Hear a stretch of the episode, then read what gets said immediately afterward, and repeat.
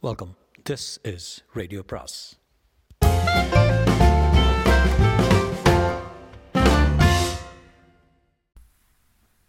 வரவிருக்கும் அன்பு வணக்கம். சு வெங்கடேசனின் வேள்பாரி பாகம் இரண்டு அத்தியாயம் நாற்பத்தி ஆறு விலங்கின் பாய்ச்சலை பின்னுக்கு தள்ளும் ஆற்றல் கொண்டது வேள்பாரியின் பாய்ச்சல். ஆனால் இன்று அதையும் விஞ்சும் வேகத்தை காடு பார்த்து கொண்டிருந்தது. பாரி வேட்டை தொடங்கியது. நாளேற்ற துடித்துக் கொண்டிருந்த விரல்களை கட்டுப்படுத்த போராடினான் பாரி. கட்டுப்பாடுகளை எல்லா நேரங்களிலும் மனம் சிறப்பாக கையாள்வதில்லை. இரத்தக்கரை படிந்த கணத்தில் அதன் முடிவு எப்படி இருக்கும் என்பது ஊகத்துக்கு அப்பாற்பட்டது. அவன் நினைத்ததை விட விரைவாக இந்த இடத்துக்கு வந்து சேர்ந்து விட்டான். சிறு குன்றின் மறுபக்கத்தில் எதிரிகளின் வருகைக்காக காத்திருந்தான். வீரர்கள் இருவரும் ஆயத்த நிலையில் நின்றனர். அளவனும் கீதானியும் அம்பின் முனையில் நஞ்சு முள்ளை செருகி கொடுத்துவிட்டு மறு அம்பினை கொடுக்க காத்திருந்தனர். காஞ்சிரை மரத்தின் பின்னணியில் அவர்களின் உருவம் கண்ணில் படும் பொழுதுக்காக காத்திருந்தனர் அனைவரும். ஓசை எழுப்பியவரின் தொண்டை குழியில் ஈட்டியை செருகியவுடன் தான் அவன் ஓடைக்குள் சரிந்து விழுந்தான். அவன் விழுந்து மடிந்ததை பார்த்த பிறகுதான் காலம்பன் அந்த இடம் விட்டு புறப்பட்டான். ஓட்டத்தை நிறுத்தி ஓசை கேட்டு திரும்பியதும் அவனை தேடி தாக்கவும் அவன் இறந்து விட்டானா என்பதை உறுதிப்படுத்தவும் காலம்பன் செலவழித்த நேரம்தான் பாரி முன் வந்து சேர கூடுதல் வாய்ப்பை உருவாக்கியது. முன்னோக்கி சென்று மிக பொருத்தமான இடத்தை தேர்வு செய்து காத்திருந்தான் பாரி. ஓசை கொடுப்பவனை கொன்ற பிறகுதான் காலம்பனின் மனதில் குழப்பங்கள் தோன்றத் தொடங்கின. காரமலையின் மேல் விளிம்பிலிருந்து அவ்வப்போது ஓசை கேட்டது. காலை நேரத்து உயிரினங்களின் ஓசை என்றே கவனம் கொள்ளாமல் விட்டுவிட்டோம். அவை அனைத்தும் மனிதர்கள் எழுப்பிய ஓசை என்றால் அவர்கள் யாருக்காக எழுப்பினார்கள்? இந்த ஓசை கேட்டு வரப்போகிறவர்கள் யார்? அல்லது ஆயத்த நிலையில் நிற்கப் போகிறவர்கள் யார்? நம்மீது தாக்குதல் தொடுக்க எந்த இடத்தை அவர்கள் தேர்வு செய்துள்ளனர்? என்று அவர் சிந்தித்துக் கொண்டிருந்த போது பாரி தேர்வு செய்த இடத்தில் மிகச் சரியாக வந்து கொண்டிருந்தான் காலப்பன் வில்லில் இழுபடும் நான் விடுபடும் கரணத்துக்காக காத்திருந்தது. வீரர்கள் இருவரும் பாரியின் தொடக்கத்தை எதிர்பார்த்திருந்தனர். வலது கையின் பிடரி நரம்பு முறுக்கேறிய போது விரல்களின் வலு இன்னும் கூடியது. ஆனாலும் முதன்மையாக ஓடிக்கொண்டிருக்கும் காலம்பனை நோக்கி பாரி அம்பினை எய்தவில்லை. அடுத்தடுத்து மூன்று முறை அம்பினை எய்துவதற்கு ஏற்றாற்போல் எதிரிகளின் கூட்டம் தடுப்பேதும் இல்லாமல் முழுமையாக முன்னால் வரும் வரை காத்திருந்தான் பாரி. தனது தாக்குதல் இலக்குக்குள் எதிரி வந்த பிறகும் தாக்காமல் காத்திருக்க பயிற்சி கை கொடுப்பதில்லை அங்கு கை கொடுப்பதெல்லாம் முழுமையையும் அழிக்க வேண்டும் என்ற வெறி மட்டும்தான். அடங்காத வெறியோடு பொறுமையை கை கொள்வது மட்டுமே மனம் பக்குவப்பட்டதன் உச்ச அடையாளம். அம்பின் முனை கண்ணிமை பொழுது கூட முன் பாய்ந்தோ பின்தங்கியோ சென்றுவிடக்கூடாது என்பதில் மிக கவனம் கொண்டிருந்தான் பாரி. குன்றின் மேடான பகுதியிலிருந்து சிறு ஓசை கேட்டு காலம்பன் திரும்பிய கணத்தில் அம்புகள் காற்றை கிழித்து கொண்டு வந்தன. தற்காத்து கொள்ள மரங்களோ பெரும் பாறையோ அற்று வெறும் கொடிகள் மட்டுமே படர்ந்து கிடக்கும் இடத்தில் பாய்ந்து வந்த அம்பில் ஒன்று கூட இலக்கு தாக்கவில்லை இரண்டாவது அம்பை தொடுக்க எடுத்துக்கொண்ட நேரம் மட்டுமே எதிரிகளுக்கு கிடைத்த சிறு வாய்ப்பாக அமைந்தது. எதிர்பாராத தாக்குதலை எதிர்கொள்ள சில கணங்கள் தேவைப்பட்டன. கூட்டத்தின் தலைவன் யார் என்பது தெரியாவிட்டாலும் முன்னால் வருகிறவர்கள் சட்டென மறைந்து கொள்ள மரமோ பாறைகளோ இல்லை. ஆனால் பின்னால் வருகிறவர்களுக்கு அந்த வாய்ப்பு இருக்கிறது என முடிவு செய்த பாரி தாக்குதலின் முதல் இலக்காக கடைசியாக வந்து கொண்டிருப்பவர்களை குறிவைத்தான். தன்னுடைய தோள்பட்டையில் வந்து செருகிய அம்பை உருவி எடுத்தான் ஒருவன். சிறு விரல் நுனி அளவே அது உள்ளே போயிருந்தது. அம்பை தொலைவில் வீசியபடி சொன்னான் இது தைத்து நாம் வீழ்வோம் என நினைத்து போரிடுவார்களை என்ன சொல்வது? அவர்கள் நம்மை கண்டுணர்ந்து நெருங்கி விட்டார்கள். நாம் இந்த இடத்தை விட்டு விரைவாக அகல்வோம் என்று கத்தியபடி காலம்பன் ஓட்டத்தின் வேகத்தை காட்டின் காட்டின் கூட்டினான். மரமோ பெரும் பாறையோ அற்ற இந்த பகுதி அம்பு எய்தி தாக்குவதற்கு ஏற்றது. இதை விரைவில் கடக்க வேண்டும் என எண்ணிக்கொண்டிருந்த போது கால்களின் விசை இரட்டிப்பானது. ஓடிக்கண்டே ஓடிக்கொண்டே அடுத்த செய்ய வேண்டியது என்ன என்று சிந்தித்த போதுதான் ஏதோ ஒரு மாற்றத்தை உணர்ந்தான் காலம்பன். என்னவென்று கணிப்பதற்குள் புரிந்துவிட்டது. தனக்கு பின்னால் விரைந்து வரும் கால்களின் ஓசை அறுபட்டு விட்டதென்று. என்ன ஆனதென்று திரும்பி புதர் விலக்கி அந்த இடம் வந்தபோது அம்பு தைத்த அறுவர் மண்ணில் சாய்ந்து கிடந்தனர். மற்றவர்கள் மறைப்புகளில் அண்டியபடி சாய்ந்து கிடந்த ஒருவனின் முதுகில் இருந்த கூடையை எடுக்க முயன்றனர். அம்பு எய்கிறவர்கள் உயரமான மிக பொருத்தமான இடத்திலிருந்து எய்துவதால் தப்பிப்பது கடினமாக இருந்தது. கூடையை கழற்ற முற்பட்ட போது இன்னொருவனின் கழுத்தில் செருகியது அம்பு. அவன் மயங்கி சரி அதிக நேரம் ஆகவில்லை. நிலைமையின் விபரீதத்தை காலம்பன் உணரத் தொடங்கினான். அவை வெறும் அம்புகள் அல்ல நஞ்சு தடவை அம்புகள் கூட. உடலை செயலிழக்க செய்யும் செய்ய பொழுதாகும். அதனினும் கொடும் ஆயுதம் கொண்டு தாக்குதல் நடக்கிறது. புரிந்து கொண்ட கணம் விழுந்து கிடப்பவனிடம் இருக்கும் கூடை எடுக்க முயலாதீர்கள். விரைந்து இந்த இடம் விட்டு வெளியேறுங்கள் என்று கத்தினான். அவனது குரலின் அதிர்வு அடங்கும் முன் அனைவரும் பாய்ந்து வெளியேறினர். ஆனால் நீண்ட தொலைவுக்கு மறைப்புகள் எதுமின்றி இடுப்பளவு இருக்கும் செடி கொடிகளுக்குத்தான் ஓட வேண்டியிருந்தது. அம்புகள் கணக்கின்றி சீறிக்கொண்டிருந்தன. பாரி முழு வேட்டையை முடிக்க முயன்று கொண்டிருந்தான். முன்னால் சென்று கொண்டிருந்த காலம்பனின் பாய்ச்சல் மின்னல் வேகம் கொண்டது. கணிக்க முடியாத வேகத்தில் அவர்களில் கால்கள் பாய்ந்து கொண்டிருந்தன. தங்களின் போக்கை சட்டென மாற்றி இடப்புற சரிவில் இறங்கலாம் என காலம்பன் முடிவு செய்தான். அது தாக்குதல் கொடுப்பவர்களுக்கு தொடுப்பவர்களுக்கு குழப்பத்தை உருவாக்கக்கூடியது. தங்களின் வேகத்தை இனி எவனாலும் பின்தொடர்ந்து நெருங்க முடியாது என்று அவன் எண்ணிய கணத்தில் அவன் ஓடும் திசையின் மேட்டுப் பகுதியிலிருந்து மீண்டும் ஒரு சென்னாய் ஊழையிட்டது விக்கித்து நின்றான் காலம்பன். என்ன நடக்கிறது இங்கு? இன்னொருவன் ஓசை எழுப்பிக் கொண்டிருக்கிறான். ஓசை எழுப்புவதை எத்தனை பேர் செய்கிறார்கள்? மூன்று மலைகளிலும் நாம் ஆட்களை நிறுத்தியது போல மூன்றாம் மலை எங்கும் அவர்கள் நிறுத்தியுள்ளார்களோ? என இணைத்து கொண்டிருந்து கொண்டே பாதையை மாற்றி புதர்காட்டுக்குள் நுழைத்தான் பெருமரங்களும் அடர்ந்த புதர்களும் இனி இல்லை. குறுமரங்களின் காடும் பனைமரக் கூட்டமே விளைந்து கிடக்கின்றன. கண் காணாமல்.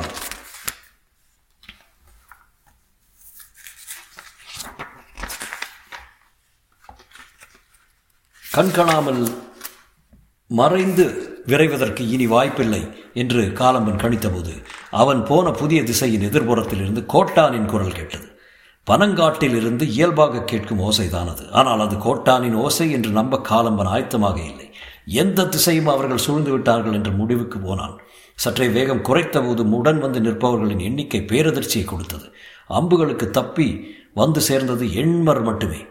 பத்து பனை தொலைவை தாண்டு முன் பேரழிவு நிகழ்ந்து விட்டது. அப்படியென்றால் பரம்பின் வீரர்கள் எவ்வளவு துல்லியமான ஆயுதத்து ஆயத்தத்தோடு இருந்துள்ளனர். மனம் ஒரு கணம் கலங்கியது மறுகணம் மீண்டது. இனி சமவழி இல்லாத பகுதியின் வழியே செல்வோம். இந்த எழுவர் போதும். அவர்களின் தோளிலே இருக்கும் இரு கூடை போதும். எண்ணிக்கொண்டே அதற்கு தகுந்த திசை வழியை தேர்வு செய்தான் காலம்பன். சற்றே பின்வாங்கி சிற்றோடை கடந்து இடப்புற காட்டை ஊடறுத்து செல்ல முயன்றான். அவனது வருகைக்காக காத்திருந்தான் பாரி. குறி குறிப்பொலிகள் சரியான இடங்களை பாரிக்கு காட்டிக் கொடுத்திருந்தன. மிகவும் கவனமாகத்தான் சிற்றோடையில் காலம்பன் இறங்கினான். அதைவிட கவனமாக பாரி அவனை நோக்கிக் கொண்டிருந்தான். அடுத்தடுத்து அவர்கள் உள்ளே இறங்கினர். காத்திருந்த பாரியின் விரல்கள் நாணை விடுவித்த போது அம்புகள் சீறின. ஓசை கேட்டதும் எதிரிகள் சிற்றோடை எங்கும் கிடக்கும் பாறைகளின் மறைவில் பதுங்கினர். இருவரின் மீது அம்பு தைத்தது உறுதி என்று வீரர்கள் சொன்னார்கள். ஆனால் எல்லோரும் பாறையின் மறைவில் பதுங்கியதால் தாக்கப்பட்டவர்கள் எத்தனை பேர் என தெரியவில்லை. சற்றே விலகி அவர்களை எதிர்கொள்ளும் முகமாக கீழ்த்திசைக்கு போக முடிவெடுத்தான் பாரி. புதற்காட்டை கிழித்து கொண்டு ஓடைக்கரையோரம் ஓடின கால்கள். சரிபாதிக்கு மேல் வீழ்த்திவிட்ட மகிழ்வில் வீரர்களின் வேகம் பல மடங்கு அதிகரித்தது. பாரியின் கணிப்பையும் நுட்பத்தையும் வீரத்தையும் ஆவேசத்தையும் அருகிருந்து பார்க்கும் இந்த கணம் மற்ற நால்வருக்கும் இணையற்றதாக இருந்தது. சிற்றோடையின் கீழ்த்திசைக்கு வந்ததும் பொருத்தமான இடத்தில் நின்று பார்த்தான் பாரி. தாக்கப்பட்ட இடத்தில் சரிந்து கிடந்த இருவரை தவிர வேறு யாரும் இல்லை. அதற்குள் எங்கே போனார்கள் என அவன் தேடிய போது கூவல் குடியினரின் ஓசை ஓடையின் மேல்புறத்தில் இருந்து கேட்டது. காலம்பன் தனது முடிவை மாற்றினான். தேவாங்கு விலங்கை எடுத்து செல்வதுதான் தனது நோக்கம். பரம்பின் மக்களை தாக்கி அழிப்பது தனது வேலை அல்ல என்று சொல்லி வந்த அவன் இப்போது வேறு சிந்தனைக்கு போனான். தங்களை நோக்கி தாக்குதல் தொடுப்பவர்களை அழிக்காமல் தங்களால் தேவாங்கு விலங்கை கொண்டு செல்ல முடியாது என்பது தெரிந்துவிட்டது. எனவே எதிர்த்தாக்குதல் நடத்தும் உத்தியை வகுத்தான். கூடை சுமந்திருக்கும் இருவரை மலையின் சரிவொன்றில் பதுங்கி இருக்கச் செய்தான். மீதமுள்ள நால்வரும் தாக்குதலுக்கு ஆயத்தமாகினர். ஓடையின் மறுகரையில் உள்ள புதற்காட்டை கிழித்து தாக்குதல் தொடுபவர்களை தேடி அவர்கள் முன்னேறினர். பச்சை மலை தொடரில் ஏறத் தொடங்கி பத்து நாட்களாகிவிட்டன. ஆனாலும் இந்த பத்து நாட்களும் பதுங்கியே செயல்படுத்திக் கொண்டிருந்த அவர்கள் முதன் முதன்முறையாக தாக்குதல் தொடுக்கும் அவசியத்தோடு பீரிட்டு ஓடினர். காலம்பன் மரங்களை முறித்து கொண்டு முன்னகர்ந்தான். அவனது கண்ணில் படும் மனிதனை ஒற்றை கையால் ஒடித்தெறியும் வேகம் கொண்டான். சற்றும் எதிர்பாராமல் கூடையோடு மலைச்சரிவில் பதுங்கியிருப்பவர்களின் திசையிலிருந்து கூவலோசை கேட்டது. ஓடிக்கொண்டிருந்த காலம்பன் அதிர்ந்து நின்றான். சிற்றோடையில் இருக்கும்போது தங்களை தாக்கியவர்கள் இந்த மேட்டின் மீது நின்றுதான் அம்பு எய்தார்கள். அவர்களை தேடித்தான் அவன் போய்கொண்டிருந்தான் ஆனால் இப்போது தேவாங்கு விலங்குகளோடு இருப்பவர்களை நோக்கி ஆபத்து வரப்போகிறது என தெரிந்ததும் மீண்டும் அவர்களை நோக்கி திரும்பினான். கூவல் குடியினரின் ஓசை கேட்டதும் சிற்றோடையின் கீழ்ப்புறம் இருந்த பாரி அதை நோக்கி ஓடத் தொடங்கினான். காலம்பன் ஓடையின் வலப்புற புதர்களின் வழியையும் பாரி ஓடையின் இடப்புற புதர்களின் வழியையும் ஓடிக்கொண்டிருக்கும் போது ஓசை வந்த திசையை நோக்கி மலைக்கு மேலே இருந்த இணை சொல்ல முடியாத வேகத்துடன் கீழறங்கிக் கொண்டிருந்தான் நீலன். ஓடையை சுற்றியே மீண்டும் மீண்டும் கூவல் குடியின் குரல் கேட்கிறது. அங்கு என்னதான் நடக்கிறது என்பது புரியாது தத்தளித்தான் பழையன். மலையின் சரிபாதிக்கும் கீழ் தந்தரைக்கு மிக அருகில்தான் அந்த இடம் இருக்கிறது. நாம் வீரர்களோடு அந்த இடம் போவோமா என்று தோன்றியது. ஒருவேளை வேறு வழி இல்லாமல் வேறு வழியில் அவர்கள் கீழிறங்கி தப்பிக்க முற்பட்டால் என்ன செய்வது என்று சிந்தித்து மேலேறி போகும் திட்டத்தை கைவிட்டான். அவர்கள் இறங்க வாய்ப்புள்ள பகுதியை கணித்தபடி ஆயத்த நிலையில் இருந்தான் வேட்டூர் புழையன். இதுவரை இல்லாத சினம் காலம்பனின் மனதில் உருவேறியபடி இருந்தது. இந்த விலங்கை எடுத்துச் செல்லத்தான் எவ்வளவு இழப்புகளை சந்தித்து எவ்வளவு பெரிய முயற்சியை செய்துள்ளோம் அது வெற்றிகரமாக முடியப் போகும் இறுதிக் கட்டத்தில் முற்றிலும் எதிர்பாராத தாக்குதலை எதிர்கொள்ள வேண்டியதாகிவிட்டது. ஆனாலும் எந்த காரணம் கொண்டும் இந்த முயற்சியில் நாங்கள் தோற்க மாட்டோம்? அதையும் மீறி நாங்கள் தோற்க நேர்ந்தால் எங்கள் அத்தனை பேரின் உயிரும் இந்த மலையில் மடிந்தாலும் எம்மில் ஒருவன். அந்த கூடையை சுமந்து பரம்பின் எல்லையை தாண்டி வெளியேறி போவதை தடுக்கும் வலிமை ஏவனுக்கும் இல்லை. காலம்பரின் நாடி நரம்புகள் எல்லாம் கனன்று கொண்டிருந்தன. எதிர்ப்பா எதிர்படும் பாறையை கையால் குத்தி நொறுக்கிவிடும் ஆவேசத்துடன் ஓடிக்கொண்டிருந்தார் சிற்றோடையின் இரு கரைகளிலும் பறவைகள் படபடத்து விலகிய போது இருவரும் உணர்ந்தனர். இணையாக ஓடிவரும் எதிரியை. தேவாங்கின் கூடை சுமந்து உட்கார்ந்திருப்பவர்களை நோக்கி பாரி விசை கொண்டு ஓடியபோது எதிரிகளின் ஈட்டி பாரியின் பின்னால் வந்து கொண்டிருந்த வீரன் ஒருவனை சாய்த்தது. ஓடையின் நாணல்களுக்கு இடையிலும் அம்புகள் இறங்கிக் கொண்டுதான் இருந்தன. காட்டின் தன்மையும் காற்றின் வேகமும் அறிந்து அம்பு எய்துவதில் பரம்பின் வீரர்களுக்கு இணை சொல்ல முடியாது. ஆனால் இந்த இரண்டு குறிப்புகளையும் அறியாமலேயே எதிரிகள் ஏறியும் எரியும் ஈட்டியின் வலிமை மரங்களை துளைத்து செல்லக்கூடியதாக இருந்தது. கூடையோடு பதுங்கி இருந்தவனை நோக்கி பாரியின் அம்புகள் பாய்ந்தபோது எதிர் திசையில் ஓடி வந்து கொண்டிருந்த எதிரிகளின் மீது நீலனின் ஈட்டி இறங்கியது. மேலிருந்து வந்த வேகத்தில் இடையற்ற விசையோடு எறியப்பட்ட ஈட்டி எதிரியின் மார்பில் தைத்து அம்பினைப் போல் நின்றபோது அவர்கள் எறிந்த ஈட்டி பாரியோடு வந்து கொண்டிருந்த இன்னொரு வீரனின் மார்பை துளைத்து வெளியேறியது. சூழலை யாராலும் கணிக்க முடியவில்லை. பின்னால் வந்தவர்கள் பதுங்கினார்களா வீழ்ந்தார்களா மறைந்தார்களா என காலம்பனால் கணிக்க முடியாததைப் போல பாரியாலும் கணிக்க முடியவில்லை. அளவனும் கீதானியும் ஓட்டத்துக்கு ஈடு கொடுக்க முடியாமல் தொலைவில் ஓடி வந்து கொண்டிருந்தார்கள் கூடையோடு பதுங்கிய இருவரின் மீதும் அம்புகள் பாய்ந்ததை காலம்பன் உறுதிப்படுத்திய போது தனக்கு பின்னால் வந்து கொண்டிருந்த இரு வீரர்களும் இல்லை என்பதை பாரி உணர்ந்து கொண்டான். காலம்பன் வெறியின் உச்சத்தில் இருந்தபோது அதனிடம் அதனினும் மூர்க்கம் கொண்டிருந்தான் பாரி. அம்புகள் அற்று நின்றிருந்த பாரியை நோக்கி ஓடி வந்து கொண்டிருந்தனர். கீதானி மலவனும். மேலிருந்து ஈட்டியை பாய்ச்சிய வேகத்தில் நிலை தடுமாறி உருண்டு கொண்டிருந்தான் நீலன். உருளும் திசை பார்த்து பாரியும் காலம்பரும் கவனம் சிதறவில்லை. இருவரும் ஒருவரை ஒருவர் முதன்முறையாக நேர்கொண்டு பார்த்தனர். தன்னை நோக்கி ஓடி வந்து கொண்டிருக்கும் கீதானியின் பக்கம் திரும்பாமலே அவன் வரும் வேகத்தை கணித்து அம்பை வாங்க கையை நீட்டினான் பாரி. தனது முழு வேகத்தோடு வந்து கொண்டிருந்த கீதானி அம்பை பாரியிடம் நீட்ட முனைந்தபோது அவனது முதுகை முதுகை துளைத்து வெளியேறிக் கொண்டிருந்தது காலம்பு நிறைந்த ஈட்டி. ஒரு கணம் அதிர்ந்து நின்றான் பாரி. அம்பை தர முடியாத ஏக்கத்தோடு கீதானி மண்ணில் சரிந்து கொண்டிருந்த போது பின்னால் வந்து கொண்டிருந்த அளவன் தடுமாறி பள்ளத்தில் உருண்டு கொண்டிருந்தான். களத்தில் மிஞ்சி நின்றது காலம்பனும் பாரியும் மட்டுமே.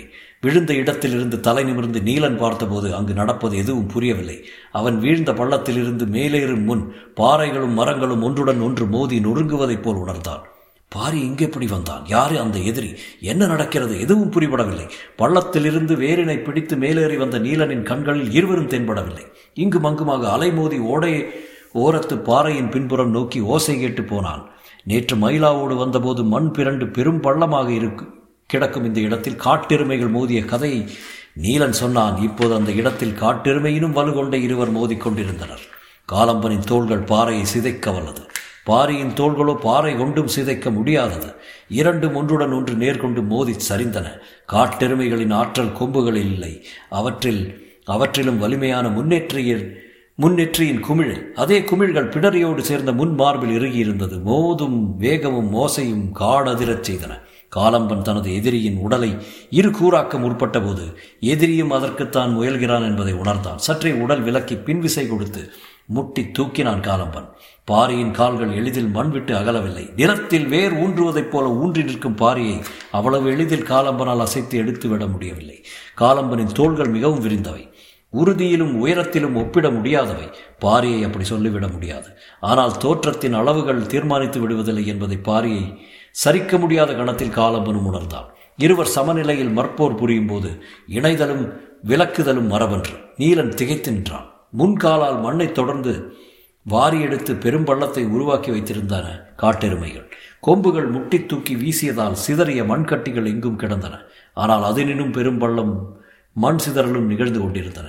மூர்க்கம் கொண்டு மோதுவதற்கு உருவேறி இருக்கும் வெறியே அடிப்படை ஆகிறது இவ்வளவு பெரும் வீரர்களோடு காட்டை கிழித்து உள்நுழைந்து தேவாங்கை கைப்பற்றி வெளியேறப் போகும் கடைசி பொழுதில் மறித்து அழிக்கும் இவனின் உயிர் எடுக்காமல் விடேன் என்று மண் பிளப்பதைப் போல் அடித்து நகர்த்தினான் காலம்பன். பாரம்பின் குல அடையாளத்தை கைப்பற்றி மூன்று மலை கடந்து உயிர் பல சிதைத்து காரமலையின் கரை தொட நினைக்கும் இவனின் எலும்பு கொண்டு இந்த இடம் அகழ்ந்து கீதானியை அடக்கம் செய்ய குழி அமைப்பு என்று மனதுக்குள் முழங்கினான் வேள்பாரி.